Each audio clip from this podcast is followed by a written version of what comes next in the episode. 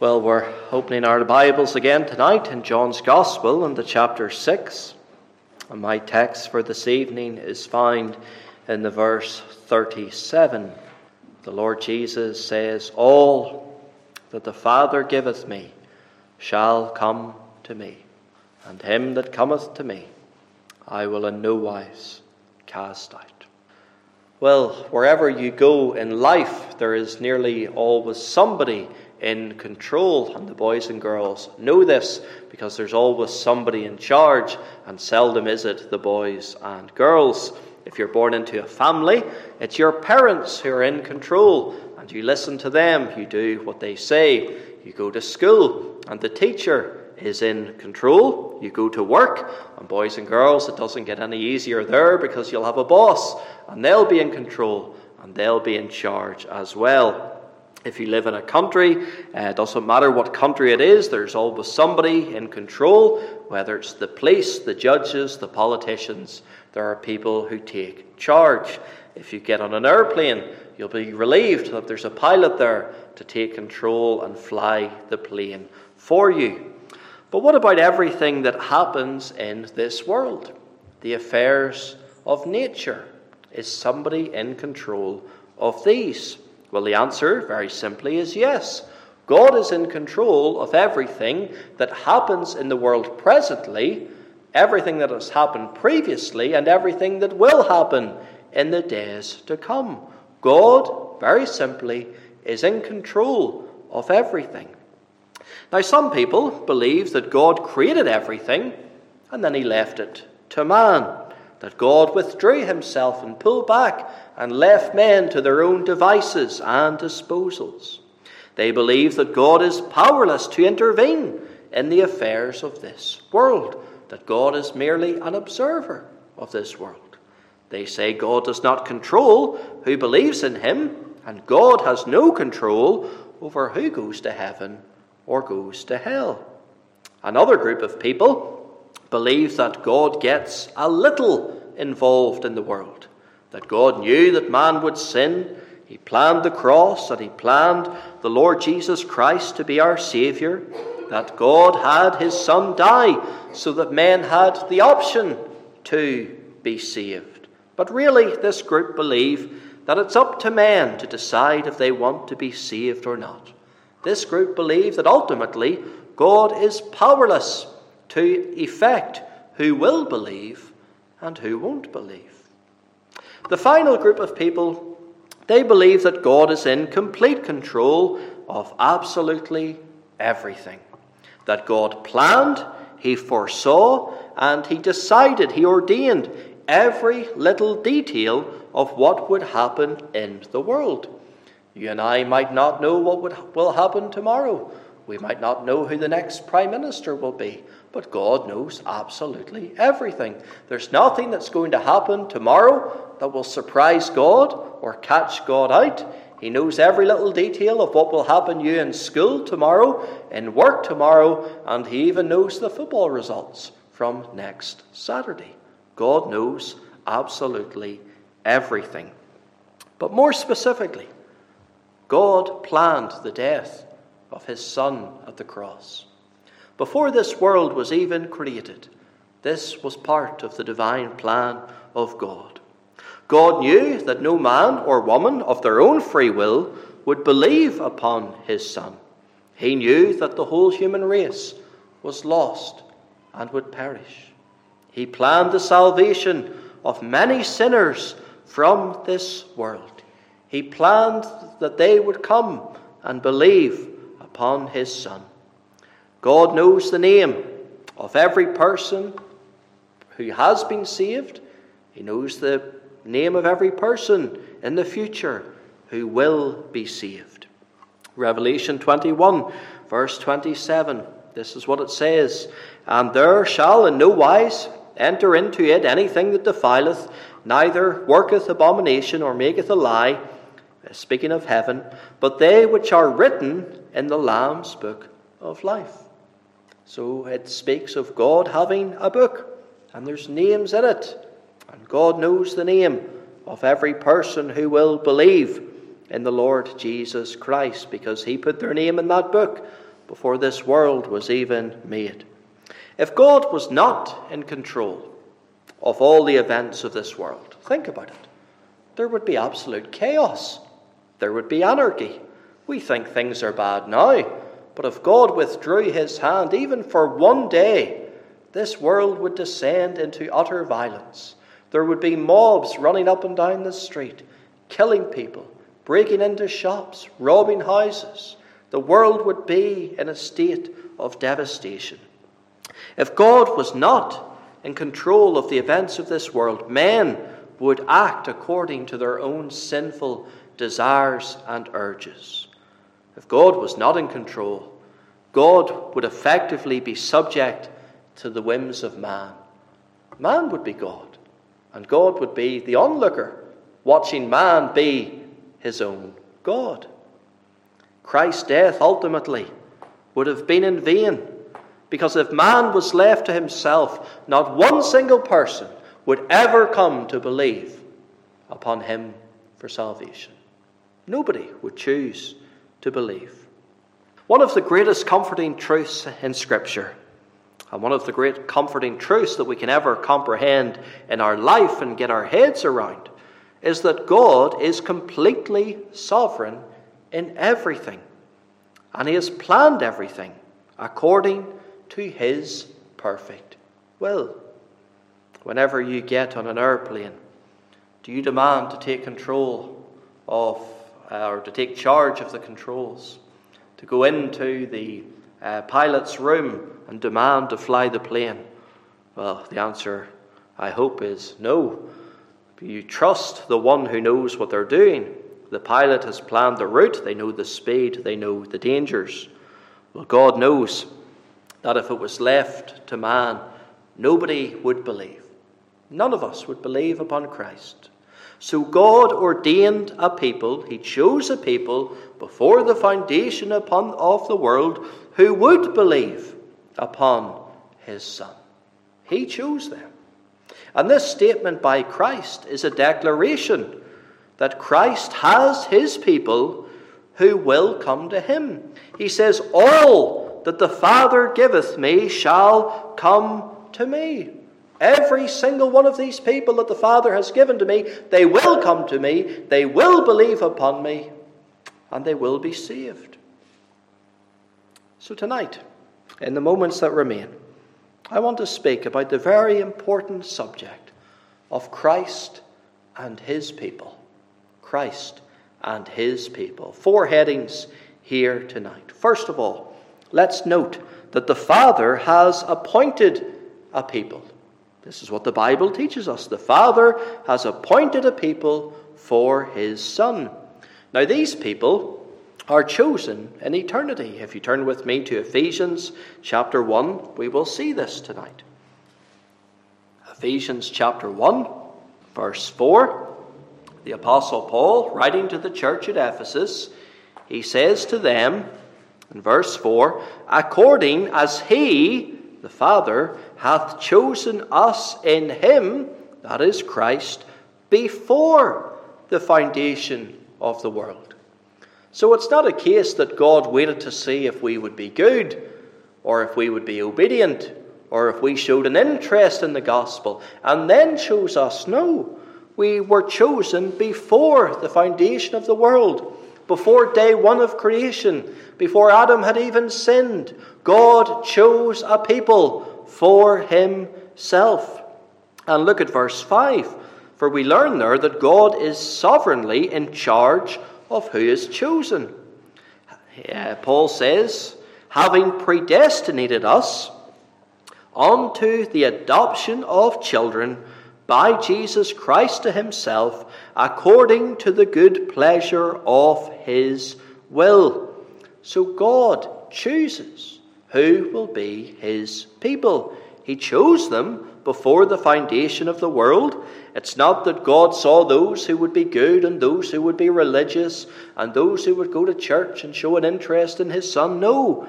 God, by according to the good pleasure of his will, chose uh, the people that he would give to Christ. And they're chosen by grace alone. In Romans 11, verse 5, it says, There is a remnant according to the election of grace, not works, grace. It is not that God foresaw faith or foresaw repentance in any of us.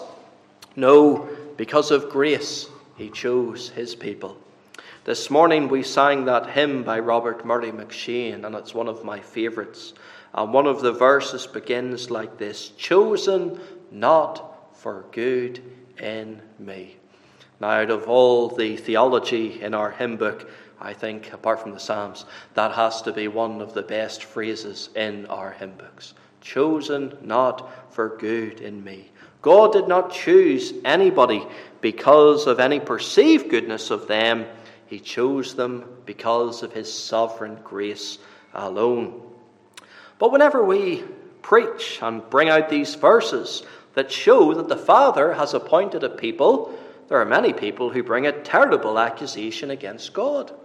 They say, Why has God saved some people but not all people? Why doesn't God choose to save everybody? Well, I think the question should be phrased the other way round. Why should God save any? Why should God look upon the fallen, uh, sinful human race and choose even one person to be with Him in heaven? There's none of us deserve to be in heaven. We all deserve to face God's judgment and wrath for our sin. But it's an act of God's grace that He chooses any to be in His kingdom. Let me give a, an example. There are 10 murderers convicted of that awful crime of murder. And the judge sentences all 10 of those murderers to death. But then, just before their execution day, the judge decides to show mercy. And he picks five of those murderers and he brings them off death row. And the other five go on to death row. Well, is it cruel that he only pardoned five? And didn't pardon the other five? Do not all ten of those murderers deserve the death penalty? They do. It was an act of grace that the judge pardoned five. He could have allowed all ten to go to their death, but he saved five. Well, in the same way, God is not unmerciful because he does not save all. He is merciful because he chooses to save some. So, first of all, the Father has appointed a people. Secondly, the Father gives these people to the Son. That's what the Lord Jesus tells us there in verse 37 All that the Father giveth me. These people have been given by the Father to the Son. Well, why has that happened? Well, there was a covenant, and there still is a covenant between Father and Son. If you turn with me to John 17, we learn more about that in this chapter, John 17, and the verse 2. This is the chapter where our Lord Jesus Christ makes his great high priestly prayer of intercession. So, this is the prayer that the Father or the Son makes to the Father. Verse 2 as thou hast given him, that is the Son, power over all flesh, that he should give eternal life to as many as thou hast given him. So Christ acknowledges in his prayer to the Father that he gives eternal life to who? To those that the Father has given to the Son. In verse 6, the Lord Jesus prays, I have manifested thy name unto the men which thou givest me out of the world. Thine they were, and thou givest them me, and they have kept thy word. So again, the Lord Jesus prays for those people that the Father has given to him. In verse 9 of that chapter, the Lord Jesus again says, I pray for them. I pray not for the world, but for them which thou hast given me. So the Lord Jesus Christ makes it explicitly clear that he is praying for the people that the Father has given to him before the foundation of the world. Now, the Father has given these people to the Son, but the Son must redeem them. He must secure their salvation. In John 10, verse 15, the Lord Jesus Christ says, I lay down my life for the sheep. He didn't say that he would lay his life down for every single person who would be born into the world. He didn't say he would lay his life down for everybody. No, as the shepherd, he lays his life down for the sheep, not the wild animals, not the lions, not the hyenas, nobody else, only the sheep. Only those people that the Father has given to him will he lay his life down for. And of course, this was prophesied. Matthew 121 The angel said, And thou shalt call his name Jesus, for he shall save his people from their sins. And that wasn't referring to the Jewish people, it was referring to the people whom the Father gave to the Son. The Father gave these people to the Son, and the Son must redeem them. But notice also, Christ has the power to give them new life, eternal life. We read of that in John 17, verse 2, that he should give eternal life to as many as thou hast given them. So not only has the Father given these people to the Son, but he has given the Son power to give eternal life to this group of people. And none of them will be lost. There's not one of this vast multitude of people who will not receive eternal life. The Father has given these untold billions to the Son, and every one of them will receive eternal life. John 6 39. And this is the Father's will which hath sent me, that of all which he hath given me, I should lose nothing. Christ is the Good Shepherd. Not one of his sheep will wander away and be lost. Every one of those people will be redeemed by his precious blood and will be in heaven with him. So the Father appointed a people, he gave these people to the Son. Thirdly, all of these people will come to the Son. The Father appointed a people, he gave them to the Son, and every one of these people will come to believe in the Lord Jesus Christ because he purchased their salvation.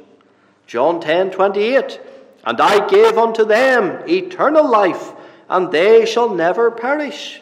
The Lord Jesus Christ is the one who has secured for them salvation because he came into the world and he went to the cross in their place. He took the wrath of God in their place. He shed his blood to see that they could be forgiven their sins so that they could have eternal life.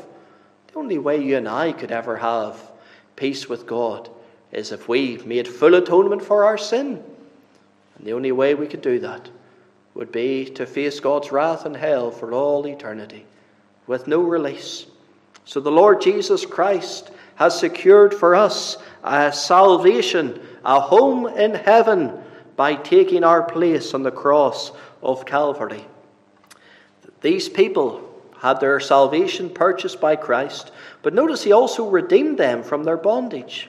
Psalm 40, verses 1 and 2. The psalmist said, I waited patiently for the Lord, and he inclined unto me, and heard my cry. He brought me up also out of an horrible pit, out of the miry clay, and set my feet upon a rock, and established my goings. That is what Christ has done for this group of people. They were stuck in the mud, the mire of sin.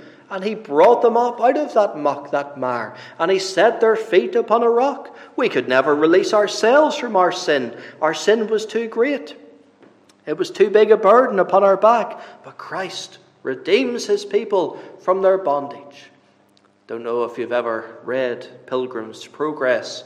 Uh, we're, we're doing it uh, in our house a couple of pages at a time and pilgrims walking about, and he has that burden upon his back, and he can't get it loosed, and it weighs him down. Everywhere he goes, it's all he complains about his burden that he has.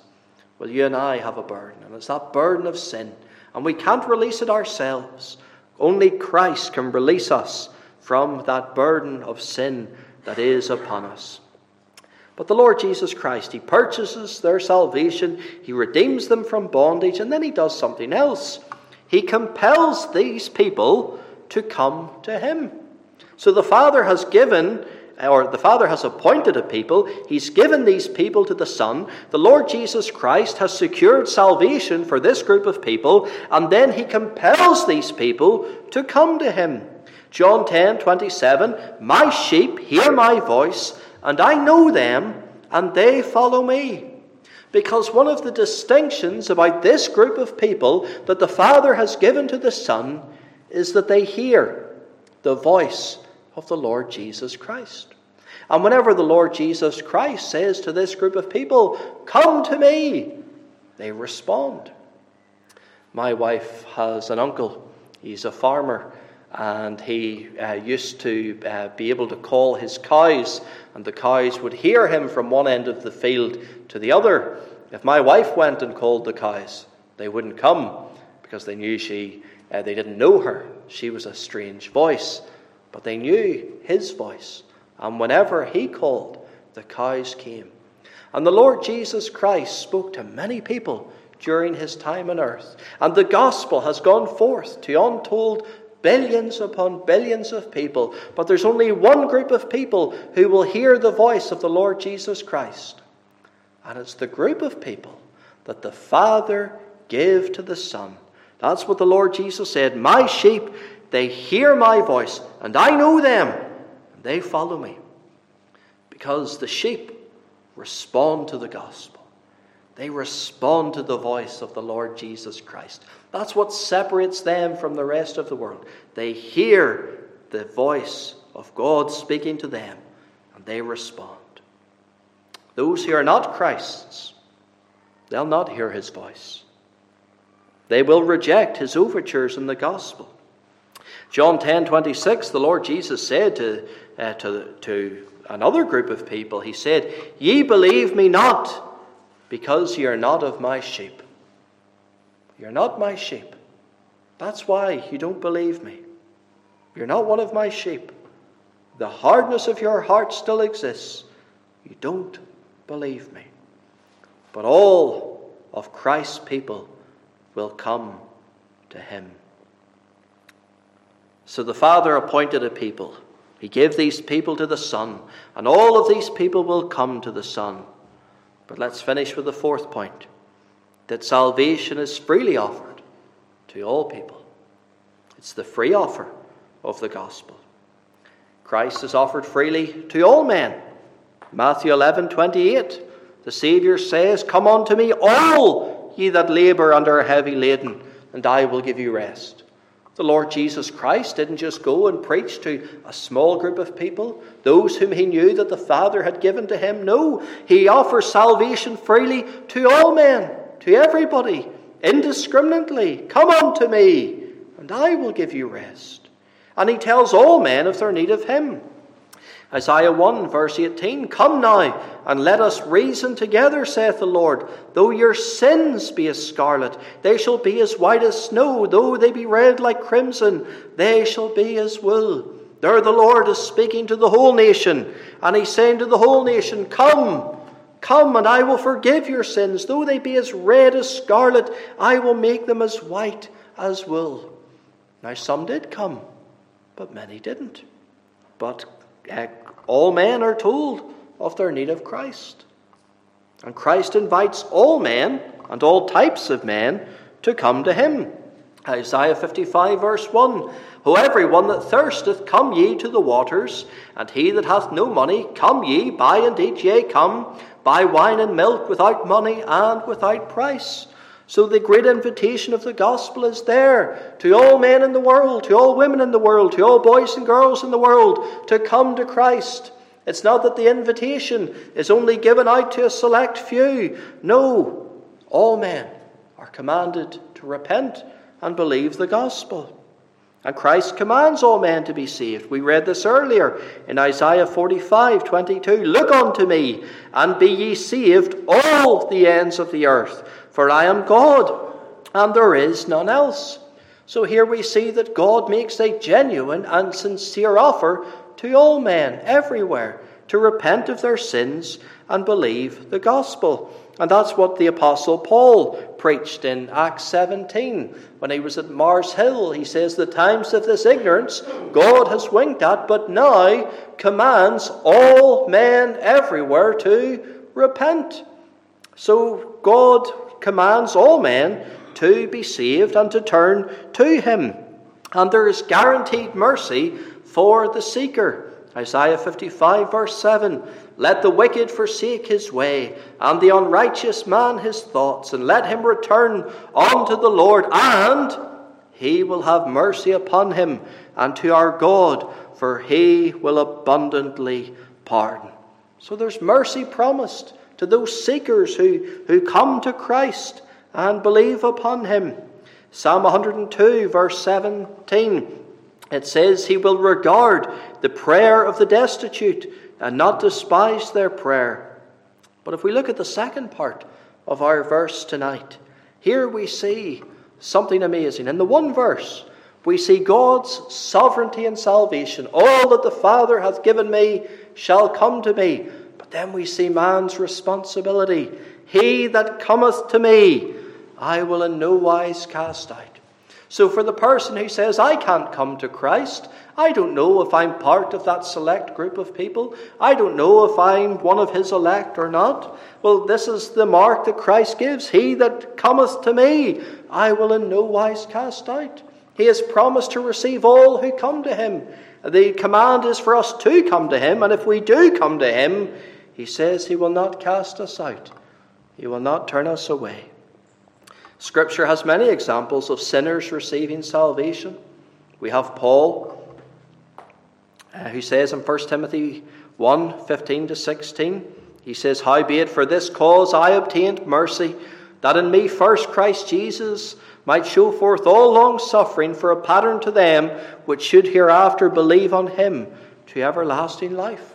There was Paul, a persecutor of the church, one who hated Christians, who hated Christ and the Lord saved him. We can think of the dying thief in Luke 23 who prayed, Lord, remember me when thou comest into thy kingdom. And the Lord didn't say, Well, it's too late for you. No. He said, Verily I say unto thee, today shalt thou be with me in paradise. We could, we could spend all evening going through the Bible and giving examples of sinners who sought God and he heard them. Because that's what he does. Those who call upon his name he saves.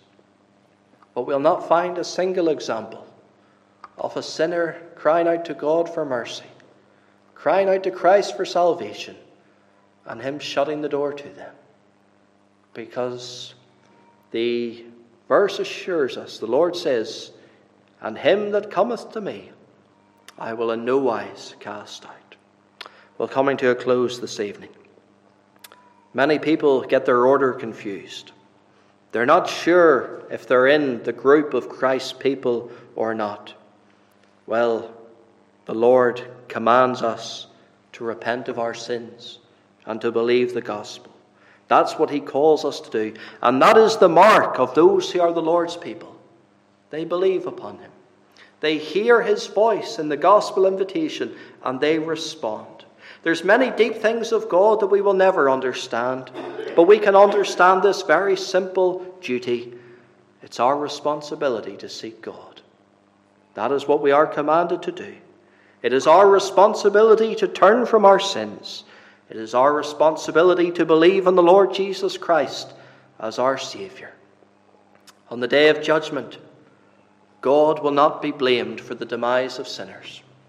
Christ has been freely proclaimed. Sinners could seek and find him with the promise that he will receive the whosoever. The blame will never lie with God. The blame will always lie with the hard hearted sinner who will not come to Christ. But what a comfort! The Lord Jesus says, All that the Father giveth me shall come to me. But what an offer of mercy!